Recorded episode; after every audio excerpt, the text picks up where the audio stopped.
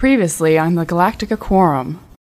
I think they need a little more tie. Tigh's a grizzled man. And it seems like an obvious device, a plot device, to have the old man against the son again. I'm scared of the trial episode now. I just know it's going to be like, whatever. I miss Dratus has picked up base star. Yeah. You know, quickly set coordinates. Boom, boom, boom, boom, boom. The scene where he goes in to tell Adam about what happened, that would have been, if they would have actually performed that scene, powerful.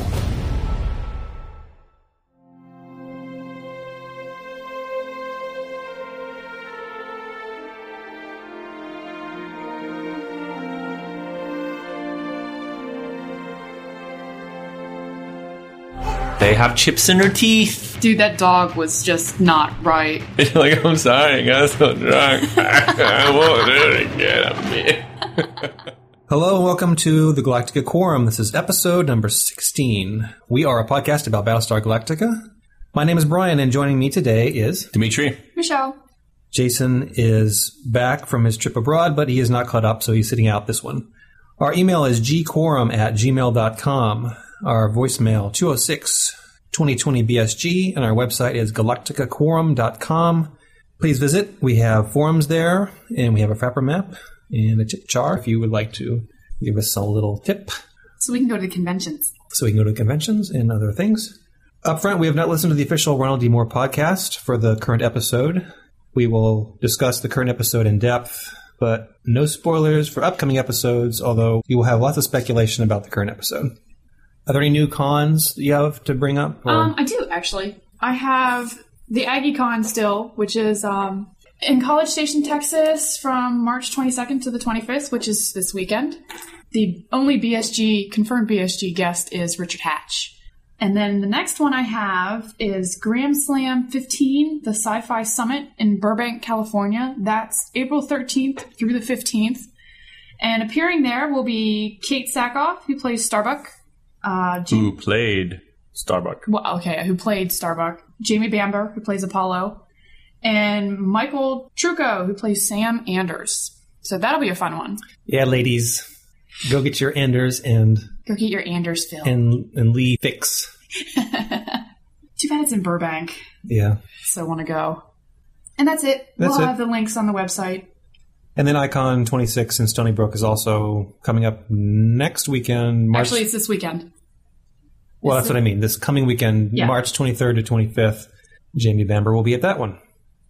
Viewer mail. Actually, we have a post that was on our forum regarding Helo being a CAG, and it was a very good response. So let's hear it. Okay, I can't pronounce this guy's name. Is it I don't know. It's his username is Danon. Danon? I don't know if it's a combination of two things or what, but This is what he had to say. He said, I'm pretty sure that the RIO in today's U.S. military has to be a qualified pilot as well. If something happens to the main pilot, they'd have to take over. My wife's ex was an F 14 RIO. They had to go through flight school and had to log flight hours to stay qualified. We know from the passage that Helo is able to fly and has the training, but it was something he always would have had. As to being CAG, as I understand, it's really more an admin position. The top pilots would not necessarily be a CAG. A CAG would not be flying CAP. If he gets shot down, you you have just fracked your command structure. As a Raptor pilot, he'd be more expendable being back on Galactica than losing a Viper pilot. A CAG candidate would have to have the rank. Remember, Helo outranks most except Lee at this point, knows the crews and equipment, has flight training, etc., and is able to be out of flight rotation without disrupting the ship. Well, that's really good information about the RIO's role and their pilot status.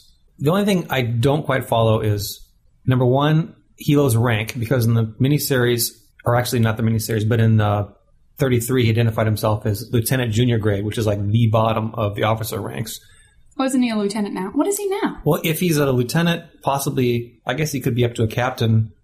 If he started at the bottom, I would think that there'd be other people that would at least be at his peer level. To the point of his that uh, you don't want your CAG to be doing the cap or flying combat. I guess that's just a liberty that they take on this show because in the miniseries, the original CAG of the Galactica was taken out in the very first encounter with the Cylons when their Mark 7s shut down. And obviously, Lee flies combat all the time. So I guess they just ignore that. But that would make sense that you wouldn't want your head guy to be So I'm. I guess we're saying he. It's done by rank, apparently. Mm-hmm. We got a note about a charity auction. It's for the BC Women's Hospital and Health Center in Canada. They're auctioning off autographed bears signed by various stars of sci fi shows like Battlestar Galactica, Firefly, Smallville. Last week they had one signed by Tahmoh. This week, a round of auctions will be held for one that's signed by Jamie Bamber. So if you'd like to get information about this worthwhile charity, it's at www.bcwomensfoundation.org slash online underscore auction dot php. And obviously we'll have that link up on our website. Okay, then let's move on to this episode, Crossroads Part 1. It's the first part of a two-parter that is going to end the season 3. And I have my little synopsis for you. Roslin is dreaming of the opera house. The vision is a familiar one to us, but not to her. What might she be doing there? Hera is running around, and she and Sharon are racing to catch up to her, but a six gets to her first. Meanwhile, Tigh is in the bar, tuning an old wireless into Radio Free Galactica. Something is coming over the airwaves, but he can't quite get the fix. What's the frequency, Kenneth? Tigh isn't sure, and it's driving him nuts. Adama discovers the Cylons are indeed still following the fleet. With resident interrogator Starbuck missing in action, Tigh goes in to get intel from Caprica 6.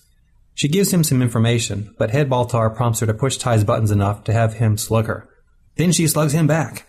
If you're playing the BSG drinking game at home, Tigh got punched, you got a chug. Baltar's trial has begun. He's out of his cell and away from worshippers to the cult of Baltar that believe he is the second coming, but he does now have to sit through droning opening statements. Tigh is on the stand and is seriously losing it after confessing that he was the one that killed Ellen. Roslin is next, but Romo Lampkin knows that she'll be a tougher nut to crack. He thinks Lee may know something and asks him if he's enjoying sticking it to the old man. But Lee swears he's doing it for principles and because everyone deserves a fair trial. This from the guy that killed the mob boss in cold blood in Black Market. But the Admiral's miffed at what has sent Tigh off the deep end, and he calls Lee a coward. And you don't call Lee a coward, no sir. Uh uh oh. He's got that pursed lips expression on his face. He's going to do something. Oh, he turns in his wings. Now sitting at the defense table in a civilian suit, he's out to prove he's no coward, whatever the cost. Lee puts Roslin on the stand and questions her about using chamalla. She gives him the look that says, Don't go there. He goes there. He demands to know, is she using chamalla again? She drops a bombshell that reverberates through the fleet that her cancer was first cured by a half Cylon, half human child. Actually, no one seems to even blink at that, but there are gasps when she reveals that her cancer has returned. Had enough of Lee Adama? Dee has. Speaking the truest words of the episode, she says, The system is broken, Lee. I could take you being fat, and I could take you swapping spit with Starbuck, but if I wanted to marry a guy in a suit, I would have married Billy. In his quarters, Tigh listens to the ship's hum through the steel bulkhead. Cutting through the haze of drunkenness and despair, he hears something. It's in the ship, he says. It's in the frackin' ship. To be continued. Initial comments about the show. I liked it. I'm sure that by the end of uh, our podcast, you'll convince me that I didn't like it, as you do often. But as a uh, fresh coming in, I enjoyed it. I'm sure there are faults that we could, you know, talk to death about. But as far as what I think a good Battlestar Galactica show is, I liked it. I liked it too. I have to admit, it was much better than I had been saying that I thought the trial would be. I've been saying all along that I was afraid the trial was going to be boring and sucked, but so far, I'm quite impressed. Yeah, I kind of thought that, that the trial would suck as well, but I do watch a lot of trial TV, uh, Law and Order, for instance, and they, the writers there, you can watch three shows of Law and Order on three different channels seven times a week, and just to make it really exciting. So I was pleased as well. What is it about the trial that you particularly liked? To me, Well, Romo obviously made it really interesting. just like in you know in any other law type TV show, the you know the prosecutor makes her statement, and I was like, yeah, yeah, right, exactly. And then Romo goes in and makes his statement. And I was like, well, yeah, yeah, he's right, he's right. And then you know, I was it was just well done. There's a couple things about the trial that I didn't like. For instance, it's the first trial, and it's a very high profile trial. And I can't imagine that, let's say, George Bush comes out of office, or five years from now, that if there's a trial on him, I cannot imagine that it's going to be public. Right. And I, I didn't like that, that they were airing it. It's one thing to have an audience in the bleachers and the courtroom listening to it, and those people should be maybe a select few or whatever like that. But I don't think the Tylium ship, Cloud Nine, and everybody else should have been listening to it because it's just things are going to be said that potentially are classified, Right. are secret, inflammatory. That's why I brought up in the synopsis the Cylon hybrid thing. It seems to me that would have been something that if the fleet didn't know about it, you'd want to keep that under wraps Yeah. as a classified piece of information. You'd have her do a testimony. Typically, what they do is they have testimony done on another site and it's viewed over closed circuit or whatever. Or she could have done the thing there and they just could have cleared the court. You Right. know, the lawyers, the the accused, and the judges, and nobody else. Yeah, Uh, but you'd think though that the fleet would know that the baby is there because one, everybody knows that Sharon is an officer. Two, they know that she's married to Helo, and three, they have a child. So I think not- everybody knows. I'm guessing probably everybody on Battlestar Galactica on the actual ship know, but the Tylium people they don't know and they don't need to know. It's it's not a need to know basis. You don't need to know that there's a half breed. You don't share that. or there's kind of- civilians on the ship. You know, the civilians know that she's there. you shouldn't share that kind of information. That's on a need to know military slash whatever basis. I mean, people on a Tylium ship don't need to know that. I mean, if they find out because somebody on the ship told somebody else, whatever, but I don't think they should announce it to the whole. And I'm, and I'm guessing also that there are probably people on the ship in the back corner of the fleet that don't know that there are Cylons in the fleet. I would just think, considering the secrecy they went through originally Yeah, about the keeping her quiet. at all. Now, if it's broadcast to everyone, that seems sort of counter to the idea of let's keep her safe from perhaps being abducted again. But did they make it known that she's still alive? It's not that she said that the child Well, was just the, still the alive. fact that they opened the door, that Well, yeah. it's going to make people say, "What?" the details aside, it's a highly sensitive, highly political, highly classified sort of trial. It shouldn't be broadcast to everybody. and why are they just letting random people in to see Baltar? I've often wondered that. He seems like he has way too much access for a. Well, I, yeah, I had that note too. I mean, a reporter, I guess, can make sense a little bit, but you can let someone in, but it shouldn't be unmonitored. There should be a guard there. There should be, you know, his lawyer should be there, at least if you're going to play that, right? No one should talk to Baltar without his lawyer there. Well, let's talk about And then his new celebrity persona that he's has now about this sort of messiah figure. How did the leap come from a guy who's writing about the aristocracy go to someone who suddenly people believe he can bless their children? Yeah, I don't understand that. That either. seems like a leap that's made. Obviously, visually, he's we talked about this before. He looks a lot like a Jesus figure. Although this But- time, I don't know if you noticed, last week he was all in white in a white room on a white bed, and now he's all in black hmm. in a dark room. I mean, it's the same cell, I'm assuming, but it's just his color changed. He was all black this time black shirt, black pants. The leap that they made just seems sort of convenient for whatever they seem to be setting up. I thought that the leap would bless my child because he's sick was a little too much, but I, I can understand that people see him as some sort of maybe not a savior, but someone to look up to or to follow because the stuff that he wrote in the book or in his manifesto, the people who read it and agree with it and feel it, and maybe this woman who was faking to be a reporter, she probably feels down and she doesn't have. I mean, it's the same way. I'm sure throughout history that people have written stuff, and even though those people are crazy, they find a following just because the people who are reading their manifestos experience or feel the exact same thing that this guy just wrote. He knows me. He knows exactly what I'm feeling. Oh my God, you know, I need to go meet him or I need to touch him or he knows exactly what's going on and or something. I don't know. Let's start at the top. Roslin in the opera house and Roslin's storyline in this episode, where she has this what we now know to be perhaps a chamalla-induced dream. That's what I thought when it first started. I'm like, you know, she's having her visions again. You know, what's going on? Is she on that drug again? I thought it was a interesting scene. She's trying to catch Hera because she's the president and she had her once before, but then she lost her. And then Sharon is trying to catch Hera because she's the mother and, you know, Six gets her. Is that because she's a Cylon and that's where she belongs? But then it, it didn't tie into the rest of the show, so it's probably a, bit that it would probably play out in the next episode.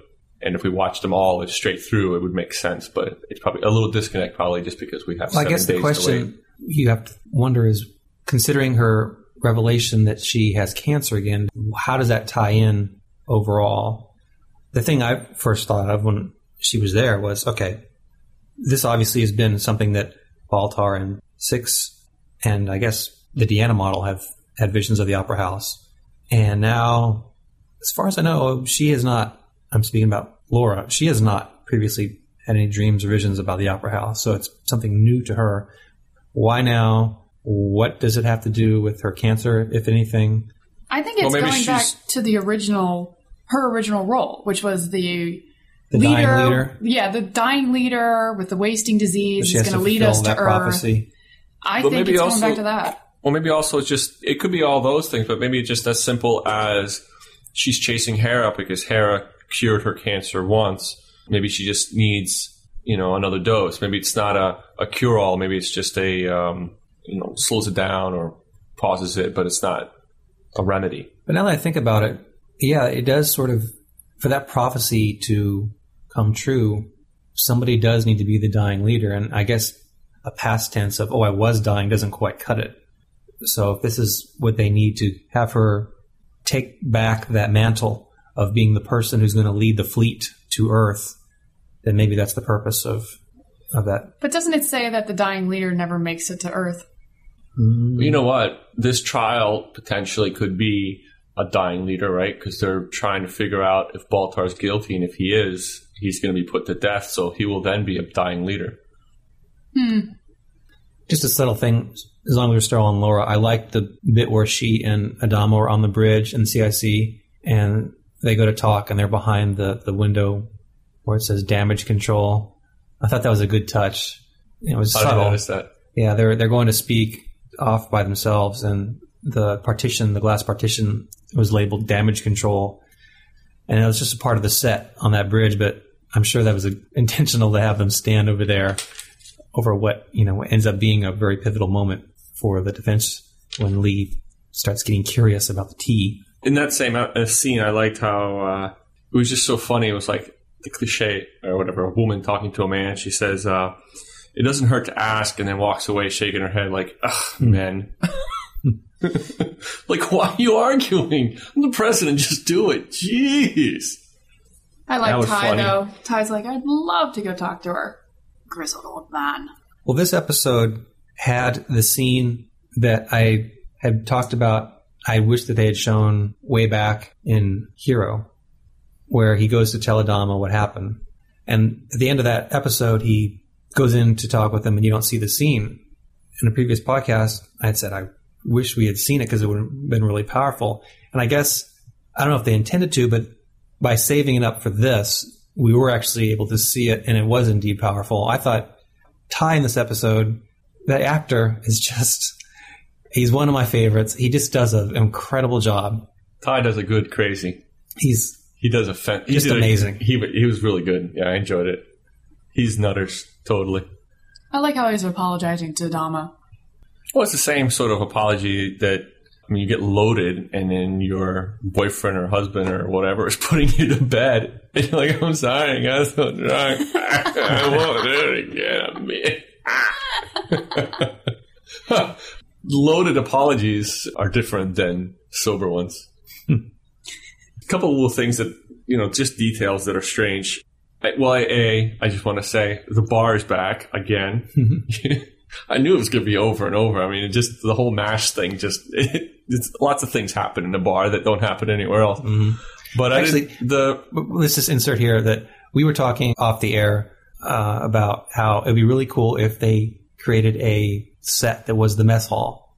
right. MASH had the same thing where they had a mess tent where a lot of scenes were played there. To me, that's a even better place to be because people go there three times a day and you have a lot more opportunity. It's not just, oh, we're off duty. I have time. I'm going to get some drink on. Yeah, people actually sitting down, they're relaxing. down. It has nothing to do with booze. And it's a pretty basic set that they could do. To me, that would be uh, a nice alternative. If they're looking for one other place, if they get tired of ever going to the bar all the time, just to have a, a conversation where characters from other departments and other parts of the ship can meet mess hall.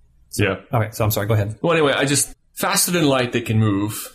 But Tigh is trying to find a radio station on this antique 1950s radio with like powder coated red and chrome. Look like a radio And, flyer. and, and, and it's not even digital. It's like, you know, he's got the little antenna and he's trying to, trying to tweak it. Mm-hmm. It- That was just funny. And then where is there a radio station? Well, they have the radio sta- the the news people, I guess, Yeah. broadcast news, and there's that. I don't know. It just it was a little. It was just a little funny yeah. to me. Like, But I was always would under the impression the radio station was done through the comm system, not necessarily like radio waves. Yeah, but there's still radio waves, I guess, bouncing from ship to ship. right. Because Yeah. uh, uh, just you know, wires from ship to ship would be a little messy. I mean, the Vipers would be, would be crashing into them all the time, and they'd be all tangled up and stuff. Since we brought that up, let's talk about the scene at the end where he puts his ear to the ship and he's like, "It's in the ship. It's in the ship." The first thing I thought was, what if the signature that the Cylons have been tracking all this time has been the Galactica And not that and not Tylium chip. not the Chilium ship. You're like, oh, that, that could explain so much. But then I thought, well, if that's the case, then how come they didn't find them on New Caprica for a year? And how come only Tigh and Anders can hear it? Because they're Cylons. the That Cylon cool. ships are broadcasting to them. they have chips in their teeth. Well, another thing, that, just to go back to the um, Baltar in jail, and anybody can go see him. I mean, the guy is a little. He's not stable. He's an unstable human being, and so another reason that I think everybody shouldn't come and see him is someone can pass him a knife or a shiv, and he could either use that against someone else. He could kill himself, make himself a martyr. That would get out in the fleet, and then the people who think he's a believer would rise up, and then there'd be like a, a revolution in space, and that would be really So that's that's what I'm saying. Why are they letting these crazies in there with him? I mean, it should be Just random people are allowed in there with him. like the six when she was uh, in there and she was making out with the air. Roslin and a couple other people were behind like two way mirror and they were looking at her. That's how it Yeah. he should it should be. I mean, It's just kind of random- ridiculous that they can actually go in and actually physically touch him. Yeah, If he's not in a, a barrier like that, there should be a, a no standing zone where they shouldn't be able to pass within or how several about feet. in here in, in the U.S. If you want to uh, visit your loved one in jail, you go and talk to a phone and look through them Right. through a plexiglass. You know, you don't get to touch them. But even then, only family members are allowed and not these random crazies throughout the fleet. And speaking of jail, what is Caprica 6 doing wearing a silky, sexy, black ballroom dress in jail? With the little metal The hoopy little, things. little like helpy. The, a couple of, last season or two seasons ago, whenever, when her other rendition was in jail, she was wearing like gray jumpsuit thing. and so did Sharon. Sharon had on like a pair of sweatpants and like a white t-shirt. Where does she get this nice outfit Well, from? they must have come from Sharon because didn't Sharon say, "I'll get you some clothes"? So it's out of her closet, I suppose. But I mean, that, that shouldn't be an option. No, it shouldn't. It, they should be wearing She you should know, be in jumpsuit, gray. exactly. And so should Baltar. He shouldn't be wearing, you know, Jesus white one week. And yeah, but then nobody Jesus wants black to see next. Six wearing just sweatpants and a t-shirt. Well, never mind. But that's not the point. The point is, it's that doesn't matter. She's posing naked in Playboy. If you need a fix, you go there. But for the show, they should make it a little like More make, realistic. make it more make more sense. It doesn't make Yeah. sense that she'd be wearing a black dress. And if she was been wearing a black dress, it shouldn't look beautiful. It should be like tattered because she's been in there a long time. What do you think of the confrontation between her and Tigh? Why would she, I think- why would her head Baltar know about Ellen? Well, well, let's go there. Well, the Hold heads on always seem to know something, don't they? In the Hand of God episode that directed Baltar, where to strike on that uh, refinery asteroid Oh, yeah. or whatever, they they seem to know a lot, and it could be coincidence, but as evidence accumulates, it seems like the heads always seem to know just exactly what they need to know.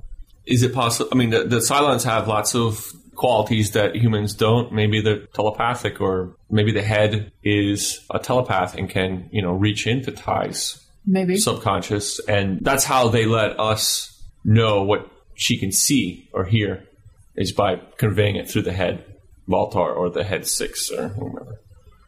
Something back. And then also, I think it's ridiculous. He could slap her, but she can't slap him.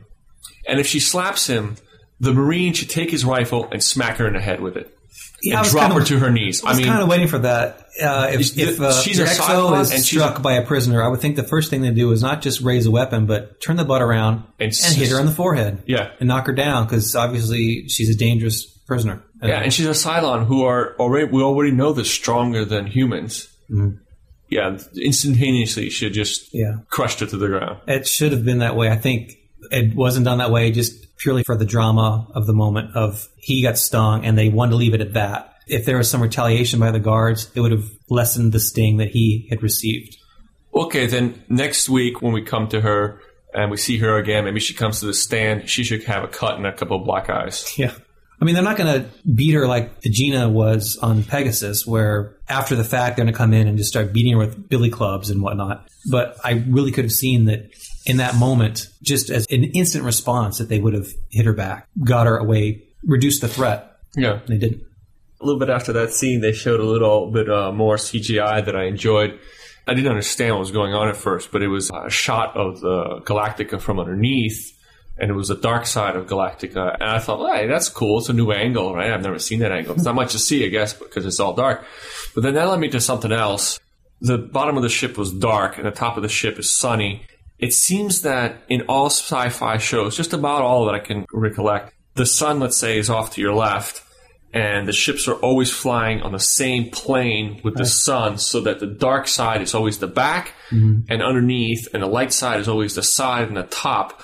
It's not like all solar systems are flat. I mean they're askew mm-hmm. all over the place. And so michelle we talked a little bit off air. She said well maybe the viewing audience won't be able to get their mind around that i think we should be given the benefit of the doubt and fly vertical or something Well, the- maybe we should send this question over to the people that do the CG for Battlestar. You know, why do you do it that way? well It's just a convention that's been used Forever. all the time. I would think in deep space, they're not near a particular solar system now. I think the, the combined ambience of various stars that are very, very far away would, if anything, just create a very dull light that goes over the entire ship, not creating a sunny side and a, a dark side, quote unquote. I agree. I like that too. I like that too. Just yeah, because the, the light is really far away in that way, and then One of the things I liked about the Star Trek movies was the Enterprise. I always liked how they had like lights on the ship. right. like projecting um, along the dome and along the side and the warp pods, like saying we're going to be in deep space where there's not going to be a lot of light. So here's some lights to actually show the ship. Right, yeah. Of course they did- spotlights. Or Of course, something. every time you saw it, it always was in full light, but it was the the idea that yeah, there's we're going to be in dark, deep space. Since we're talking about CGI, I really liked the asteroid field. Mm-hmm. I thought it was really well done. It was it was just good graphics. It was pretty. And we And finally got your, uh, oh, here are the Cylons, quick jump out. yes, I'm glad I, I enjoyed that, enjoyed that did. too. And I, I like only how the- because they seem to fire a missile at them, which again was out of character, like you had mentioned before. They actually Well- fired something at them. it's out of character from what we've learned of the Cylons in the past few weeks, but it's in character of what we know about the Cylons for the last few decades. And if you think about it, if Cavil is now definitely in charge, the D'Anna model is boxed, and Six is probably not really doing much, like the six models. Cavil is probably in charge, and he's the one that just wants to go off and kill the humans, isn't he? I'm glad you brought Cavil up. Well, that, just back to CGI, just real quick. I thought it was cool how they parked the ship near that big rock, but they didn't land on it. Mm. And then mm. I thought it was a, just a neat sort of technological thing that they have that, you know, they went in the back room and they played cards and the ship adjusted itself Right. to stay, you know, just off of the, mm-hmm. That Sort of in orbit with it. nice touch. yeah, that was a nice touch. And then before we get to Cavil too, and we're just talking about the base stars came out of nowhere and uh, the missile. That was pretty exciting because even though who's that Racetrack. racetrack in there, right?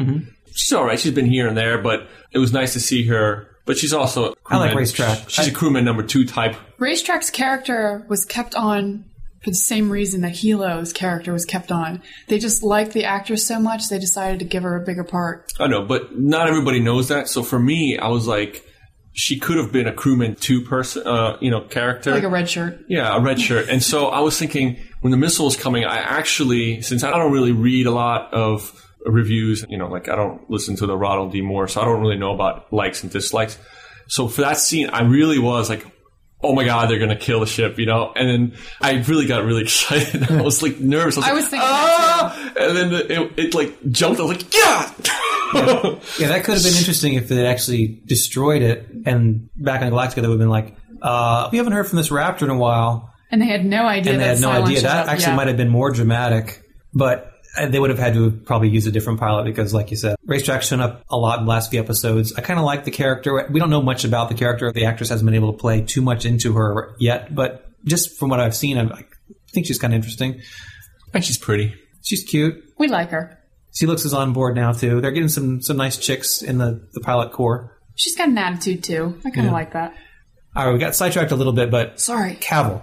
Yes. I really hope we haven't seen Cavil in a long time. It's the season finale. I really want to see Cavil. I want to see uh, Boomer Sharon, and I don't need to see a whole bunch of uh, the base star intrigue anymore. But I would like to see them because it's been a while. Cavil's one of my favorite Cylons, and I think that'd be cool if we I like Cavil because he's a smart ass and a hard ass. That's what a silence should be.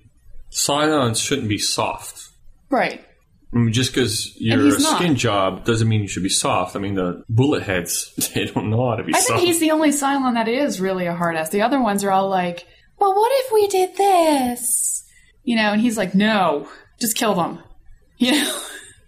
let's move on to to Lee because that's a big part of the episode. Can we not? Can we not? You know what I have to say? Okay. I think this episode would have worked, and I think the courtroom drama would have worked the same had Lee not been there. If if Lampkin had done Lee's questioning to Roslin, it would have been the same thing with the same effect. There was no need for Lee. That's I- my opinion. I tend to agree. I think this was just one of those times when they pushed the father son conflict, and that's the only reason that they did it that way. Yeah, and that's it's the been only done reason so why many Lee was times. there. I'm. It's funny because before it was like the Apollo Starbuck drama kept coming along, coming along, and then she's kind of taken out, and so now it's Lee doing his father son conflict, and gee, the common denominator is Lee. They keep putting him in these situations that are repeating conflicts that I'm just kind of tired of. I thought about it, and we had Baltar previously in other seasons, other episodes, where he was the guy who was the kind of the bad guy, doing things you didn't like. He kind of thought he was doing it for a reason, but he was the guy that was driving things contrary to what some of the other protagonists were doing. Now Baltar's been in jail. He essentially doesn't have much power. He doesn't have much to do. He's sort of reacting to the situations around him. There's this thing bubbling underneath about him being this savior or whatever, but it, hasn't come up yet. So he's, since several episodes ago, he's been sort of in a back role. So who's taken the role now of being the guy, the Baltar role? It's Lee. Lee's the one who's being contrary to Adama and the president. but you know what? He doesn't pull it off as effectively. Absolutely not. Absolutely not. not at all. Well, it's because he doesn't have credibility for it. Because he's so been wishy washy all along that he doesn't have the credibility. Whereas Baltar's, he's always been the same. Yeah. You kind of know where Baltar stands. He can act unpredictably, but you know what he's doing is generally going to be along the same sort of guidelines. With Lee, it's like you don't know one episode to the next whether his principles are going to be leading him to do one thing or another, or who he's going to piss off or cross just to prove that he can be one way or the other. Yeah, his ideas of justice and his principles are so messed up. From like the black market episode where he like you we need the black market to have this commerce, but you know, I'm going to kill this guy anyways. You know, now he's like, well, we have to have a fair trial and he doesn't make any sense. And he's burning bridges behind him huge. all the time. Uh, of course, he burns bridges with his father all the time, and they they build him back up. And I mentioned before in another podcast how even in season one he had a couple arcs where he just from the start of the miniseries he was really pissed off at his father. Then he reconciled. Then he started to disobey and go on his own track. But then they came back around and. Well, we talked about this in, in a previous podcast where how how long is a tour of duty? And uh, they probably had tour of duties back on the planet, but now that they're in space, it's probably full time all the time until you die. And so I was a little shocked. Well, I saw it coming, and Lee's becoming his character is becoming very predictable. And so I saw the uh, well, I'm done too, and here are my wings. But I think at that point, his father should have said, well, basically, uh, that's a form of AWOL absent without leave, and I think he should have been arrested and put in the brig. and then that would have kept him out of the trial for your happiness, Michelle. Yes. And you know, just put him on ice for a little bit, let him let him cool off or whatever. Because I mean, you can't just you can't turn your wings in and then go. It's not like it's not a job. Yeah, you can't just say, eh, "I quit." Yeah, Throw him out the airlock. No, but speaking back back to the burning bridges thing. So yeah, he'd been burned several bridges with his father, and now with Roslin, that was one of the characters that in the miniseries he seemed to connect with. And once again, third episode in a row, they had a big reference back to the very first episode, the first the miniseries, where she's on the stand and she says, "Captain Apollo thought it had such a nice ring to it." Yeah. And that was a line directly from when she first met him on Colonial One back in the miniseries. There, But you know what? Her getting upset and Dee and Helo and Gaeta getting upset at him attacking the president on the stand like that, I think they were all out of line. Because that's what lawyers do. Lawyers bring up your dirt just to discredit you. And he had every right to do that for his client. You know, it sucks, yeah, and it was harsh, but I don't see why they should get upset about it. yeah, I don't. I, they, and it's in some way, it's me because I'm mad at the character. I don't like that he made Roslin reveal what she had to do on the stand. But true, it's something that needed to have been done from a defense standpoint. What makes us angry is the fact that he put himself in that position anyway. And then when he did it, especially with the Roslin situation, he did it with a little bit of malice in his heart as a way to get back at his, his father. Yeah. Because you could see that he was like, I'm going to show you. And that, if anything, is what finally angered me. Well, another thing, just as far as lawyering goes, I don't think that when she was like, "Well, don't you want to know why I'm taking it? Don't you? Don't you? Ha ha ha." And he said no, and she says, "Don't you?" And he goes, "Okay, why did you take it?" He should have asked that question. He should have just sat down, because if she's trying to offer up some bit of information, clearly she's going to say something that is going to put her in a better light, as opposed to leaving it out there that she's a junkie. Right. Um, well, you could and say. so if if he had just sat down, she would have either not said it, and then if she said it, the lawyer could have set, stood up and said, you know, blah blah blah, and then you have to strike that from you know evidence or something like that. Well, he did mention it wasn't relevance to the case or whatever, but really what would have happened in a real court was the prosecution would have stood up for their recross Yeah. and they would have said, why are you taking it? So it, we just, Yeah. and it would have been as dramatic. So we, we removed a step, basically. okay. The one sticking point to this trial is, and we've talked about this before, is I'm not totally sure what grounds or what they're trying Baltar for. Even in the very beginning, when the lawyer is on the ship talking to Tory, and she's like, I can't prove this, I can't make this stick. What they're trying him for, collaboration with the Cylons, to me, that falls under the umbrella of being on Caprica, and the pardon would extend to that. So I don't quite see. This might I was be. wondering that as well. What are the charges? I would love to know what the original storyline was when they had the missing Sagittarian plotline that was supposed to have taken up several episodes and was actually what part of this trial was about. Because it seems like we're really missing that. To Yeah, me, I was confused about that too because I thought the trial was about what happened on Caprica, not on New Caprica. Is that correct? The Well, from trial the is what happened I'm- on New Caprica. Yeah, that's the impression I'm getting. But then, because Tory wanted to bring up Caprica, Right, and they said and the lawyer said, "There's no way because I can't prove it just because the president saw she saw him with someone." Well, then shouldn't all the other people who joined the Cylon police force shouldn't they all be on trial as well? Again, they've been They only pardoned. chucked like six of them. Yeah, they've been pardoned, so they they can't and they won't. but he wasn't. But he was Pardoned. not. Par- well, why not? What, yeah, I would think it w- was he pardoned or was he not? Was he included in the umbrella of all the pardons? was it some ridiculous loophole like, well, she pardoned the fleet, and at the time you were on a base star over and several Right. light years away, so you technically weren't pardoned. It, it just seems really like a little detail that should be addressed. He's a scapegoat. He's a puppet. They need, He to, is. they need to they need to have this trial to boost morale on the, in the colony. And um, where's Zarek? Yeah, where is Should Sarah? was he be wondering that as all well. up in this place? Yeah, But he did say that he wanted to stay away because it was going to turn into this big circus. I But he should be he should be right there. And where he is should be the sitting quorum? in the front wor- road. Is the quorum not around anymore, or where are the people that were in the quorum? The quorum should be the judges. Hmm. That's who the judges should be because they're chosen by the people, so they should just be the thing. And Adama should totally not be Yeah. one of the judges. And the other How many of them are there? Five. Five. The other four. Ooh, the other four. the other four should say, "You cannot be here anymore," because he's he's even he's in love with he's in love with the with the president. He's the father of the, one of the prosecuting Right. lawyers. I But mean, he it even just- said it to Lee. He straight out said he's guilty. He's already made his opinion. He's already formed. What Yeah, he's, he's guilty. it's just- flat out. He he's not open minded. He's not an objective observer. Well, did he say he was guilty or that he didn't deserve a trial? There's a difference. Well, How is that a difference? Because if he if he didn't believe he deserved a trial, like say a mass murderer, you might think that they don't deserve to get a judgment by their peers. They should have just some kind of summary judgment. But I've been given this task of rendering a decision, and when I have to do the decision, then I will weigh the evidence and come up with a verdict. Saying that he doesn't deserve one isn't saying he can render a decision on a particular case using given certain evidence. I just think his opinion is already formed, and it's never going to change. I agree with that. But again, he should never have been there in the first place, as we've said. Yes. So in this trial, we're in agreement that it still could have been compelling had Adama not been a judge, and B, that Lee was not in the defense corner. They're talking about the nebula and how they have possibly three jumps to get to the nebula, and the nebula is going to give them some more clues on how to get to Earth.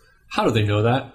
I, I think it, it's in the scriptures. Oh, the scriptures. It's just in the So scriptures. it's been written, therefore it will shall be. yes. Right. Okay. Well, they have to think there's a reason that, that the other location directed us here, and that it's possible we might just get there and might be just be floating gas out there. But given that we've been to two places, Kobol, the Eye of Jupiter planet, and they both have led us to those places, then probably there is going to be something there that's a, a marker that shows us one more clue.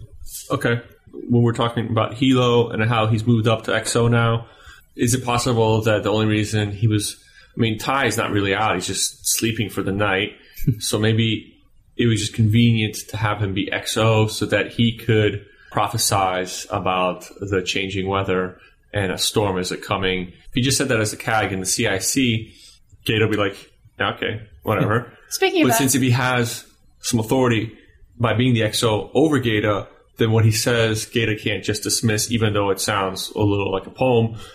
You know, he has to he has to take it into consideration and you know keep his eye out. It was a good line, It was a good line. I thought it was cool. I liked it. and it obviously tells us that things are afoot. Something's going to happen. And then I think I've said this before, but you don't have to play what's going to be on next week at the end of the show because the people who are watching the show are going to watch it next week, 100% no doubt. If you're trying to entice somebody new to it, you shouldn't be showing it at the end of the show that they're not already watching. So you should play it coming next week on commercials throughout the week. But the people who are actually watching Battlestar Galactica already, like the three of us, I don't watch the previews, but let's say I did. It's not like I watched the show last night and I was like, wow, you know, this really sucked. I don't know if I'm going to watch next week. Let's see what the previews are. Oh, the previews are pretty good. Okay, I'll watch it next week. Or the opposite. This was great. Let me see what the previews are like next week. Uh, that preview looked pretty crappy. Forget it. I'm watching Brothers and Sisters. I think Either one is good, you know. I think it's ridiculous that they show a preview for a two-parter, a to be continued. Usually the two-parters end on some sort of cliffhanging note, and especially the season ender. Just by showing anything in a preview, they give you just all kinds of information. If this is a one-shot episode and they show previews for next week, you can get an idea like, oh, they're going to be going, they're going to be flying to a or whatever planet, or they're oh, so this will be a show about such and such a character. But we already know the story is in the middle. We're in media res. It's in the middle of the, the action, and for them to then show a preview, there's no reason. We know Yeah, it, we be more. going to happen. It'd be more compelling not to show anything at the end of the show and no commercials until next Sunday because Yeah. then people are going to be like, "Oh my god, I got to watch! Oh god, I got to watch! I gotta not- watch! it's I got to the watch!" same- People I've- are going to unplug their telephones. They're going to tape their doors shut. They're just going to be crazy. I have a feeling if they had footage for the next season, They will. that they would show it at the end of the next the Oh, season they will. cliffhanger. Well, they don't have footage yet because they don't start filming until July. But I think I I think it's just a, it's probably a formula that every TV person does, and so they just do the formula. And I wonder how much editorial control they have over the previews because this is why we don't watch the previews because they give so much away. yeah, like and- that one that I keep complaining about. when they were on New Caprica and show they, Roslin. they Roslin gets shot, and then they show Roslin in the following one talking. yeah, and you're like, oh well, Roslin doesn't die. Great, Yeah. they're so, more fun. Who puts those together? They put so much time and effort into the show Open, where they show the previouslys and edit these shows. They mix and match scenes. They take a certain cut or a certain take, and then to have it all at the end of the episode. Next, Muffit comes back and saves Adama from space rabies or whatever. What was I watching? I was watching something where Muffit jumped into Apollo's arms. Dude, that dog was just not right. Oh not right. All right, we're well into our show. It's time to wrap this up. Let's give grades real fast. I'm going to give it a B. I really liked Tigh. I thought he was amazing. Parts of the trial I thought were compelling. I liked the fact that the Cylons are coming back. Lee's wishy-washiness is the huge lead weight that drags down any episode that it becomes a part of. So I give it a B. You've said nothing this uh, podcast to deter me from my original like of the show. I too enjoyed Tigh. I love the CGI. Lee is who he is. Um, I'm disappointed in his character, but that's the way it is. So I give it an A, an A plus. Oh, I'm gonna give it a B, B plus, for the same reason that you guys did. And I love the fact that the Cylons didn't just jump in and start negotiating; they actually fired something. Yeah, I'm gonna give it a B plus. Well, B plus, and what what brings it down? I mean, what's your negative for give it? What's a B plus? Is, is there's a demerit there? What's your demerit? It would be Lee. Lee did not need to be in the defense. It could have been done as effectively, if not more effectively, by Romo. It was highly unnecessary. Thank you, Michelle. You're welcome. So that wraps up this episode. Our email is gquorum at gmail.com. Website is galacticaquorum.com. And we will see you next week for the season finale. Until then, bye bye. Bye. So say we all.